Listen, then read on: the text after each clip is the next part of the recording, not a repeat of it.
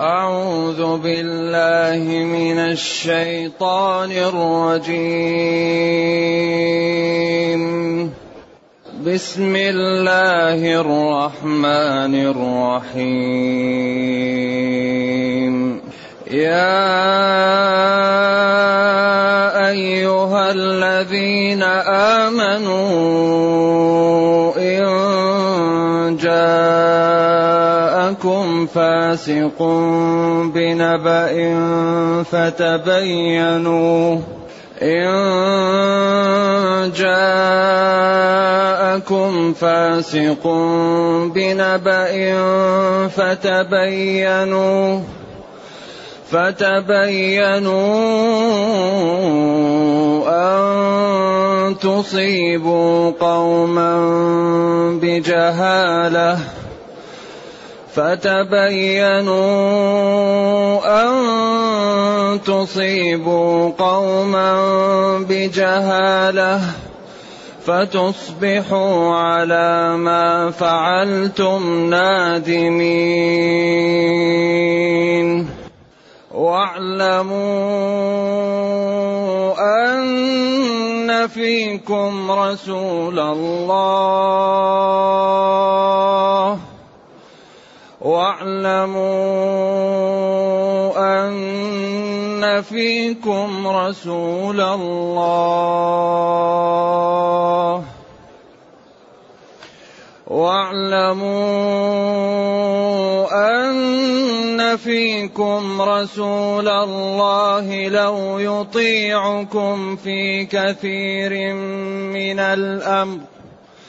لو يطيعكم في كثير من الامر لعنتم لو يطيعكم في كثير من الامر لعنتم ولكن الله حبب اليكم الايمان ولكن الله حبب إليكم الإيمان وزينه في قلوبكم وزينه في قلوبكم وكره إليكم الكفر والفسوق والعصيان وكره إليكم الكفر والفسوق والعصيان. أولئك هم الراشدون. فضلا من الله ونعمة. فضلا من الله ونعمة. والله عليم حكيم. الحمد لله الذي أنزل إلينا أشمل كتاب وأرسل إلينا أفضل الرسل وجعلنا خير أمة أخرجت للناس. فله الحمد وله الشكر على هذه النعم العظيمة والآلاء الجسيمة. والصلاة والسلام على خير خلق الله وعلى آله وأصحابه ومن اهتدى بهداه. أما بعد فإن الله تعالى ينادي المؤمنين النداء الثالث في هذه السورة. النداء الأول لبيان التعامل مع الله. لا تقدموا بين يدي الله ورسوله. النداء الثاني لا ترفع يا أيها الذين آمنوا لا ترفعوا أصواتكم فوق صوت النبي. إذا حق الله ثم حق النبي صلى الله عليه وسلم وما ينبغي أن يتعامل معه وأن منزلة النبوة فوق كل منزلة وأن الذي يرفع صوته عند النبي صلى الله عليه وسلم ذلك يكون سببا في إحباط عمله وهو لا يدري. وهذا وعيد شديد. ثم أدب الذين المؤمنين الذين ينادون النبي صلى الله عليه وسلم من وراء الحجرات وأن أغلبهم لا يدري خطورة هذا الموقف لأن الذي يغضب النبي صلى الله عليه وسلم يغضب ربه. ولذلك الله قال من يطيع الرسول فقد أطاع الله. قل إن كنتم تحبون الله فاتبعوني يحببكم الله. فربه أحبه وأوجب طاعته واتباعه ومن أغضبه كان مظنة لأن يقع في الهلكة. ثم جاء النداء الثالث وهو التعامل مع الفاسق. يا أيها الذين آمنوا وقال العلماء نداء المؤمنين ينبغي للعاقل أن يستمع له ويتنبه له فإنه خير يؤمر به أو شر ينهى عنه. ينهى عنه. يا أيها الذين آمنوا وقلنا إن يا حرف للنداء البعيد وأن حروف النداء لا يعمل منها محذوف إلا يا هي أم الباب. وقد تأتي للقريب إذا نزل منزلة البعيد لغفلته أو لغير ذلك. وآمنوا تشمل أركان الإيمان وأركان الإسلام. إن حرف شرط يشك فيما بعده بخلاف إذا. إن جاءكم يعني بعيدا يأتيكم فاسق بنبأ من المسلمين لكن إن جاءكم. وعكس إذا. إذا جاءك المنافقون قالوا نشهد فإذا يتحقق وقوع ما يأتي بعدها وإن في شك وفي توجس. ولذلك قال وإن طائفتان من المؤمنين تتلوا كما سيأتي. يا أيها الذين آمنوا إن جاءكم جاءكم أتاكم. فاسق كاذب هنا لأن الكذب لا يجوز وهو فسق. فعبر عن السبب بالمسبب. بنبأ الخبر الذي له شأن. يقال جاءنا نبأ الجيش ونبأ الأمير ولا يقال جاءنا نبأ الجزار ولا الحجام. نعم. النبأ الخبر الذي له شأن. هل أتاك نبأ الخصم إذ تسوروا المحراب؟ إني ألقي إلي كتاب. إيش؟ نبأ. عما يتساءلون عن النبأ العظيم. بالقيس التي قالت ماذا؟ بنبأ. الهدهد ماذا قال؟ وجئتك من سبأ بنبأ يقين. خبر له شأن وهو هذه المرأة التي تعبد الشمس من دون الله وعند هذه القوة والملك. ولم يكن من سليمان إلا أن قال صلوات الله وسلامه عليه وعلى نبينا إلا أن قال سننظر أصدقت أم كنت من الكاذبين. وهذا من قيمة العلم وفائدته أن هذا الطير الحقير لما تغيب وهدد جاء ووقف أمام سليمان وقفة الشجاع ونسب الإحاطة لنفسه ونفاها عن سليمان. إني أحطت بما لم تحط به. فلم يكن من سليمان إلا أن قال سننظر. لذلك العلم يرفع. العلم يعز. إذا يا أيها الذين آمنوا إن جاءكم فاسق أي كاذب بنبأ أي بخبر له شأن فتبينوا. وفي قراءة خوين اللي هو الحمزة والكسائي أظن فتثبتوا. والتبين والتثبت قريب من بعض. أن تصيبوا أن وما دخلت عليه في تأويل مصدر إما مجرور باللام أو منصوب لأنه مفعول لأجله. لأن لا تصيبوا أو كراهة أو مخافة أن تصيبوا. إذا ينادي الله جل وعلا المؤمنين. ثم يبين لهم أنه إن جاءهم رجل كاذب فاسق فليتثبتوا في قبول القول ولا يتسرعوا بتنفيذ مضمون ذلك الخبر لأن ذلك قد يسبب للأمة أن يقعوا فيما يحزنهم ويوقعهم في العنة وفيما لا تحمد عقباه. وفي هذه وقفة خفيفة وهو أن منطوق الآية أن الفاسق لا يقبل قوله. ومفهوم الآية أن غير الفاسق يقبل قوله ولا يحتاج تثبت. طيب بما يكون الفسق؟ الفسق يكون بالمعصية الكذب. المجاهرة بالمعاصي. عقوق الوالدين تعامل بالربا ظلم الجيران واضطهادهم. تضييع الإنسان من يعول. كفى بالمرء إثما أن يضيع من يعول. رغم أنف من أدرك أحد والديه أو هما ولم يدخله الجنة. ولذلك لا تقبل إلا شهادة العدل. وأشهدوا ذوي عدل منكم. والعدل هو الذي يجتنب الكبائر وفي أغلب الأحيان يجتنب الصغائر ولا يعمل خسيسات الأمور ويأتي بما هو معروف من الفضائل. ويشترط في الحديث أن يكون راويه ضابط عدل ضابط. أما في الأخبار والروايات يكفي العدالة. إذا عدل الإنسان تقبل شهادته. أما في الحديث لا بد بزيادة العدالة الضبط. لأن هذا حديث النبي صلى الله عليه وسلم لا بد يتحوط فيه. لأن الإنسان قد يكون عدلا ولكنه يكون سيء الحفظ. تقول له شو اسمك؟ تقول له اسمي عبد الله فيقول لك كيف حالك يا عبد الرحمن؟ يكون لا يحفظ. سيء الحفظ. ويكون على فضل وعلى عدالة وعلى دين لكن لا يحفظ. هذا لا يقبل منه. إذا إن جاءنا فاسق بنبأ فلا نقبله فنتبين ولا نستعجل.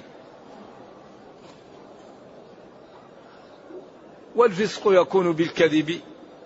ويكون بالبدعة التي يدعو لها صاحبها ويكون بترك الطاعة وبمصاحبة الكبائر أو بالانغراق في الصغائر لأن الإنسان إذا أدمن على الصغائر تكون كبيرة. إذا كان الإنسان دائما دائما يداوم على الصغائر هذا مشكل. ولذلك وقد يخاف صاحب العصيان عند الممات سلب الإيمان عياذا بالله. قالوا من سبب أسباب سلب الإيمان انهماك الإنسان في المعاصي وعدم خوفه. يأتيه الشيطان عندما تأتي الملائكة لتقبض روحه فيكفرونه. عياذا بالله. ولذلك كل ما قرب المسلم من الموت يأتيه الشيطان ويحاول أن يضله. فلذلك يموت المسلم وهو غضبان. يأتيه الشيطان وهو في الغرغرة فيحاول أن يكفره فيغضب المسلم من احتقار الشيطان له. وفي غضبه تنتزع الروح منه. ذلك نرجو الله التثبيت. إذا إن جاءكم فاسق بنبأ خبر فتبينوا فتثبتوا. كراهة أو مخافة أن تصيبوا قوما بجهالة. يقال سبب هذه الآيات أن الوليد بن عقبة بن أبي معيط أرسله النبي صلى الله عليه وسلم يأتي بصدقات بني المصطلق وكان بينهم وبينه إحا في الجاهلية.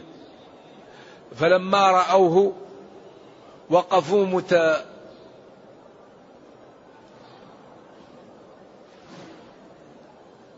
متقدمين له ومستبشرين به ليعطوه الصدقات فخاف منهم أن يقتلوه. فرجع إلى النبي صلى الله عليه وسلم وقال له هؤلاء ارتدوا ومنعوا الزكاة منعوني الزكاة. فتهيأ النبي صلى الله عليه وسلم ليغزوهم. يقال جاءوا قبل أن يغزوهم ويقال أرسل لهم خالد بن الوليد رضي الله عنه وقال له لا تقاتلهم حتى ترسل لهم عيونا وتعرف هل ارتدوا أو لم يرتدوا فأرسل لهم عيونا فلما جاء المغرب أذنوا وصلوا ولما جاء العشاء أذنوا وصلوا فعلم أنهم لم يرتدوا ولذلك جاءهم وفرحوا به وأعطوه صدقاتهم. الرواية الأخرى أنهم هم لما تأخر عليهم مصدق النبي صلى الله عليه وسلم جاءوا بصدقاتهم فقال لهم قال إن لما أنتم ارتديتم وأردتم قتل رسولي؟ قالوا لم يأتنا ولم يقع شيء من هذا. فنزلت الآية يا أيها الذين آمنوا إن جاءكم فاسق بنبأ. والحديث أغلب طرق لا يثبت في سبب النزول وقال الحافظ بن كثير أحسن الروايات رواية أحمد. و بعض المفسرين يقول هذا لا يصح وبعضهم يقول وأغلبهم يقول هذا والقضية يعني تحتاج إلى متابعة. وفي الجملة الصحابة معدلون ولا يخرج من العدالة منهم إلا من ثبت أنه ارتد عن الإسلام أو فسوقه ولذلك الله قال وكلا وعد الله الحسنى وقال الله الله في أصحابي فلن يبلغ أحدكم مد أحدهم ولا نصيفا وقال وكلا وعد الله الحسنى ولما أراد أحد جلاس مالك رضي الله عنه أن يقارن بين عمر بن عبد العزيز وبين معاوية غضب مالك وقال لغبار منخر فرس معاوية خير من عمر بن عبد العزيز. هذا صحابي هذا. الصحبة لها مكانة عظيمة. أيوة ولذلك الصحابة عدول ولهم فضل. وهناك شبه ومنعرجات ينبغي للمسلم أن يبتعد عنها. وقل ما دخل فيها إنسان إلا حصل له ما لا يحمد. وهناك أحاديث صحيحة لأنه يقول أصحابي أصحابي فيقول سحقا ما, ما تدري ماذا إيش بدلوا بعدك أو أحدثوا؟ فيقول سحقا سحقا.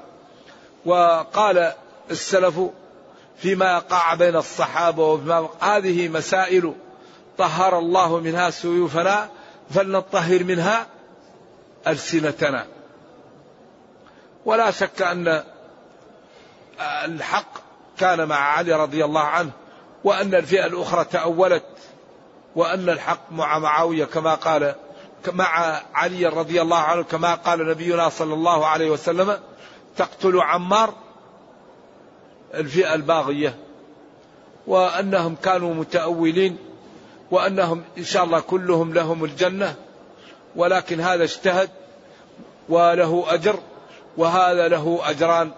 ولا شك أن الحق مع علي رضي الله عنه لأنه قال تقتل عمار الفئة الباغية وهم قتلوا عمارا فتبين الأمر. نعم.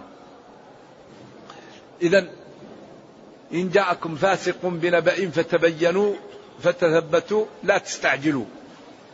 ولا تقدموا ويدل على مفهوم دليل مفهوم المخالفة أن إن جاءنا عدل وغير فاسق بخبر فلنقبله ولا نتبين فيه. هذا مفهوم أيوة المخالفة. كراهة أو لأن لا تصيبوا قوما بجهالة وهم بني المصطلق بإخبار هذا المخبر أنهم ارتدوا فتذهب إليهم وتقاتلهم وهم مسلمون فيقع القتال ويقع فيهم الإصابة فتصبحوا على ما فعلتم نادمين. إذا هذا أمر بالتثبت ولذلك ينبغي للقاضي أن يتثبت وينبغي للعاقل أن يتثبت ولا يستعجل وأن الأمور يكون فيه روية. ولذلك أي أمر تريد أن تعمله لا تستعجل فيه. ومن الرجال إذا استوت أحلامهم من يستشار إذا استشير فيطرق حتى يجول بكل واد قلبه فيرى ويسمع ما يقول فينطق. أيوة دائما الرأي الذي لا لا يستعجل فيه يكون ناضجا وصائبا. والرأي الفطير الذي يقوله صاحبه من غير روية يكون دائما فيه خطأ والعجلة من الشيطان. ولذلك قال فتبينوا. لا تستعجل. وبالأخص إذا كان الأمر فيه خطورة وفي عواقبه مسؤوليات. انتظر واستشر. ولا تستعجل حتى يكون الرأي يعني ناضجا صائبا. واعلموا أيها الصحابة أن فيكم رسول الله. وهذه منقبة عظيمة ونعمة جليلة. فتصبحوا على ما فعلتم بأن ذهبتم إلى هؤلاء الذين على الإسلام وقاتلتموهم وقتلتموهم نادمين على ذلك. ثم قال لهم واعلموا هذا يعني فيه تنبيه لتقدير الموقف والمسؤولية والحذر. لشكر لتقدير الموقف وللمسؤولية وللحذر واعلموا أن فيكم رسول الله صلى الله عليه وسلم. هذه منقبة ومنزلة عظيمة ينزل عليه الوحي. إذا لا تستعجلوا بطرح آرائكم وبالاستعجال بما عندكم فهو ينزل عليه الوحي. ولا تستعجلوا بأن تقولوا كذبا فإن الوحي يفضحكم. فيكم رسول الله انتبهوا. فالأمر نعمة عظيمة ومسؤولية جليلة ومع ذلك انتبهوا حتى لا تفضحوا وحتى لا تقعوا في ورطة. وأيضا لا تتقدموا بين يدي الله وتأتوا بآرائكم فالله تعالى ينزل على نبيه ما فيه الخير وما فيه النفع والمصلحة ويدبر لكم الأمر. فاطمئنوا ولا تأتوا بآرائكم ولا تكذبوا. فإنكم إن كذبتم فضحكم الوحي. وإن أتيتم بآرائكم ونبينا صلى الله عليه وسلم على خلق عظيم فقد يصيبكم العنت من ذلك. لأنكم تأتوا برأي وتأتوا بشيء ونبينا صلى الله عليه وسلم على خلق وأدب فإن طاوعكم نالكم العنت من ذلك. واعلموا أن فيكم رسول الله. أن فيكم فيكم لا في غيركم رسول الله. أيوة قدم الخبر لأنه خطاب لهم أن فيكم رسول الله قبل الاسم. لو يطيعكم في كثير من الأمر الذي يريده بعضكم أو تريدونه لعنتم لحصلتم في المشقة والإثم وفي النقص وفي الحرج اذا النتيجة امتثلوا وتأدبوا ولا تكذبوا ولا تعصوا فإن الوحي لكم بالمرصاد ووقوع النبي صلى الله عليه. صلى الله عليه وسلم بينكم نعمة عظيمة ينبغي أن تشكر وتقدر فتطمئنوا على أن ما يأتيكم إلا ما فيه الخير لكم في دنياكم وأخراكم فلا تكذبوا ولا تعصوا وامتثلوا وكلوا الأمر إلى الله وإلى نبيه صلى الله عليه وسلم فالله جل وعلا يعني يعلم ما لم يكن لو كان كيف يكون ونبيه ينزل عليه الوحي بصالحكم في دنياكم وأخراكم. ثم امتن عليهم وبين ما أعطاهم قال جل وعلا ولكن الله جل وعلا وحده حبب إليكم الإيمان تفضل عليكم بأن جعل قلوبكم تحب الإيمان وهذا امتنان من الله تعالى لأن إيصال الأمر للقلب من خصائص الربوبية. الهداية والإيمان لا يملكهم إلا الله. قال الله لنبيه إنك لا تهدي من أحببت ولكن الله يهدي من يشاء. ولكن بين أنه يعلم ويرشد ويوضح وإنك لتهدي إلى صراط توضح وتبين الحجة والمحجة وتقول إني نذير لكم بين يدي عذاب شديد. ألا هل بلغت؟ اللهم فاشهد. لكن إدخال المعلومة في القلب هذا من خصائص الربوبية. كون إن القلب يفهم هذا من خصائص الربوبية. عمر رضي الله عنه قال ما سألت رسول الله صلى الله عليه وسلم عن شيء أكثر من الكلالة وإني أقول فيها برأيي هي ما عدا الوالد والولد قال أقول فيها برأيي وهو لما سأله كثير في البخاري ضرب, ضرب في كتفه وقال له تكفيك آية الصيف تكفيك آية الصيف. لعل آية الصيف ويستفتونك قل الله يفتيكم في الكلالة.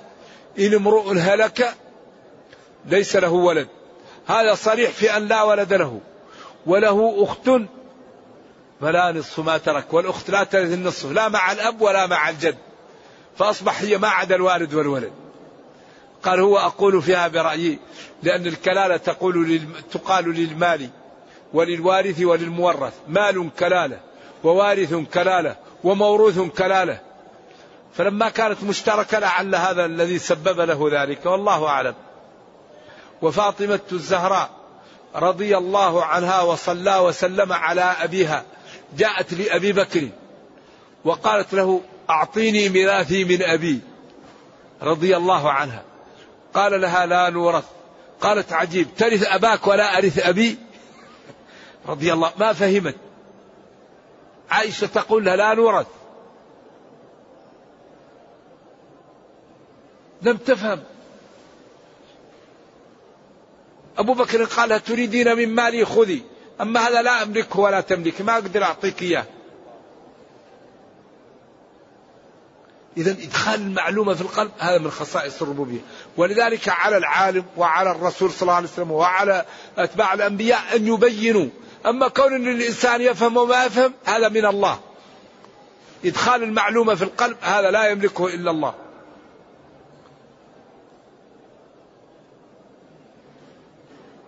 لذلك يقال بعض العلماء كان يقرأ مئة كتاب ويضع خده على الأرض ويقول يا معلم داود علمني وفهم سليمان فهمني.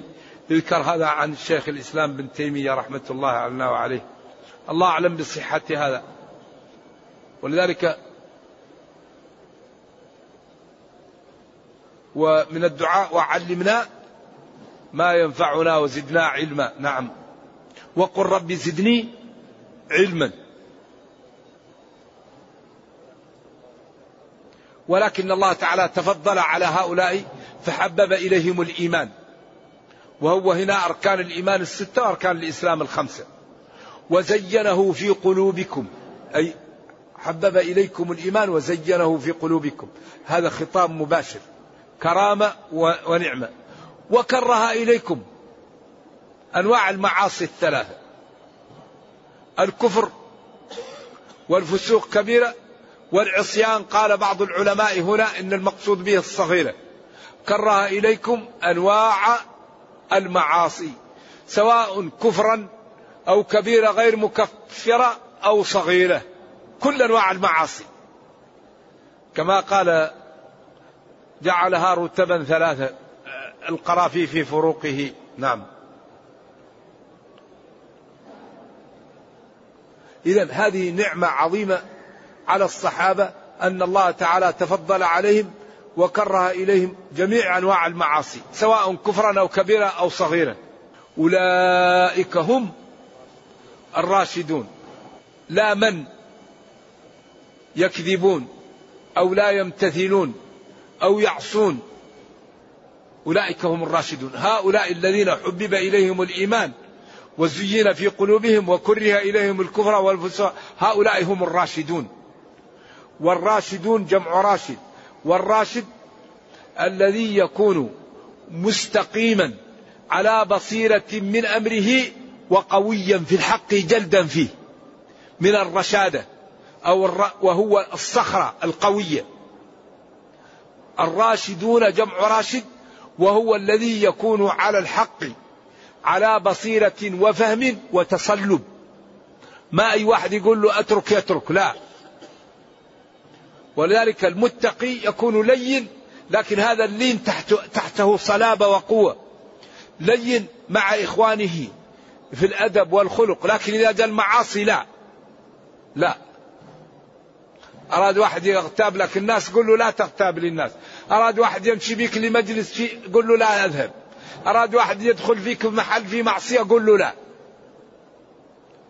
الراشدون جمع راشد وهو الذي يتمسك بالحق ويتمسك منه على قوة فيه وعدم تزحزح عنه.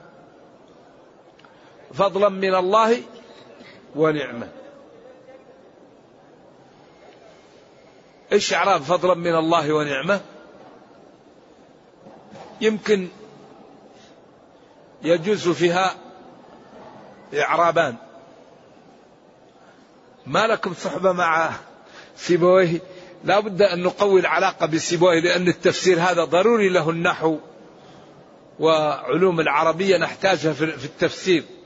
لأنه بلسان عربي مبين.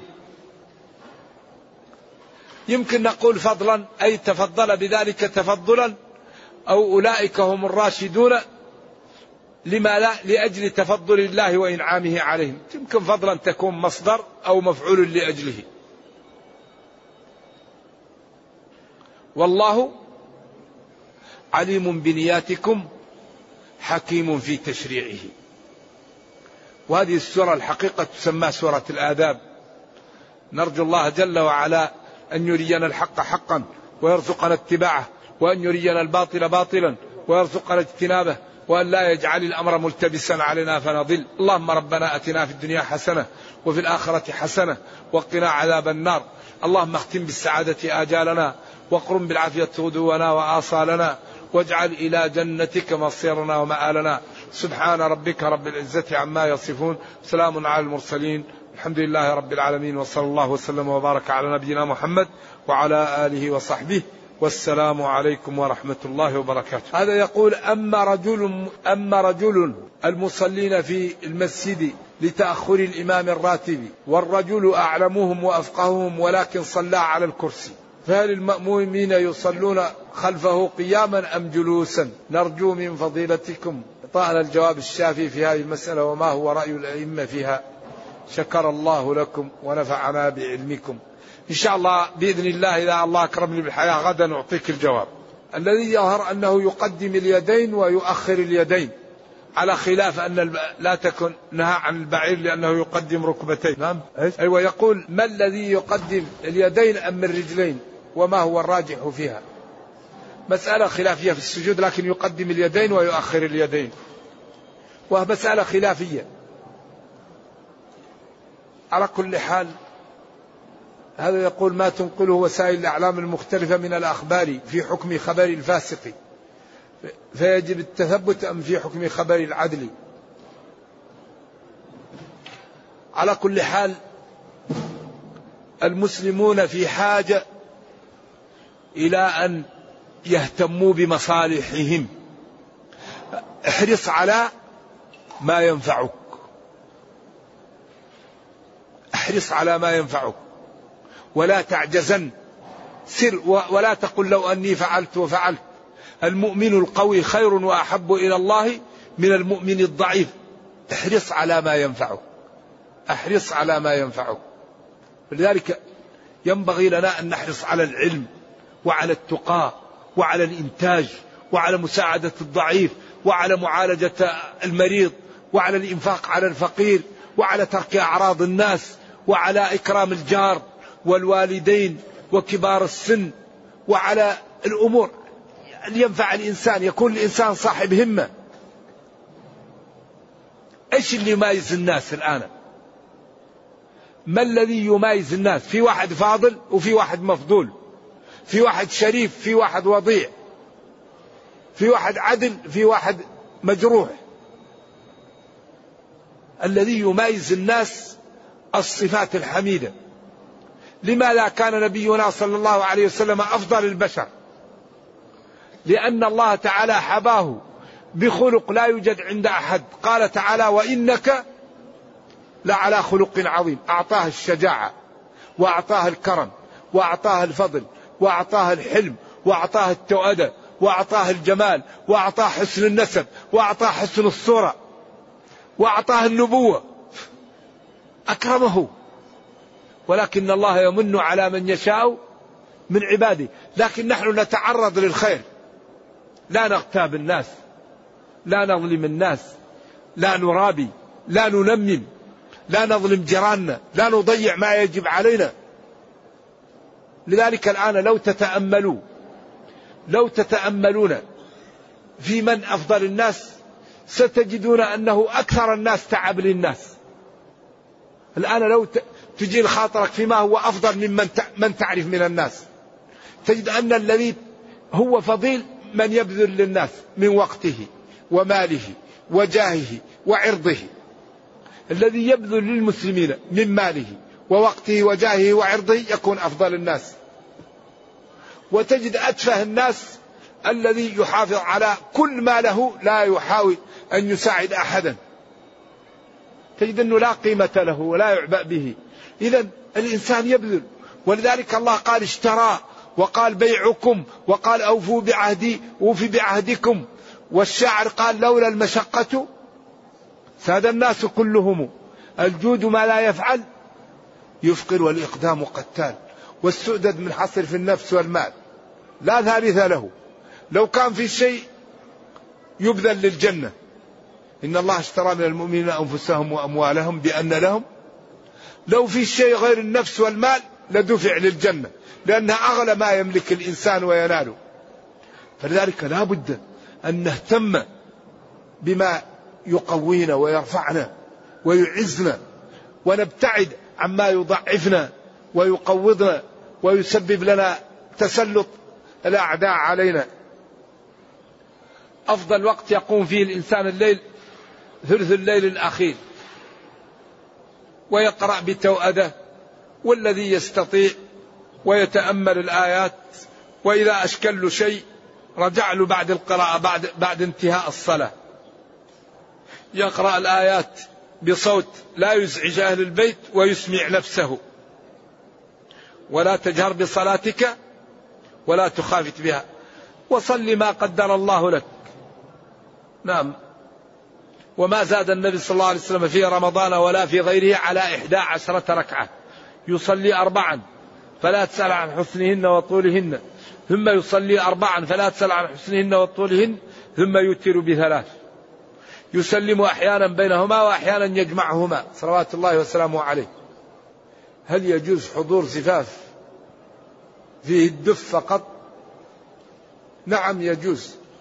وينبغي للإنسان أن لا يقطع إخوانه.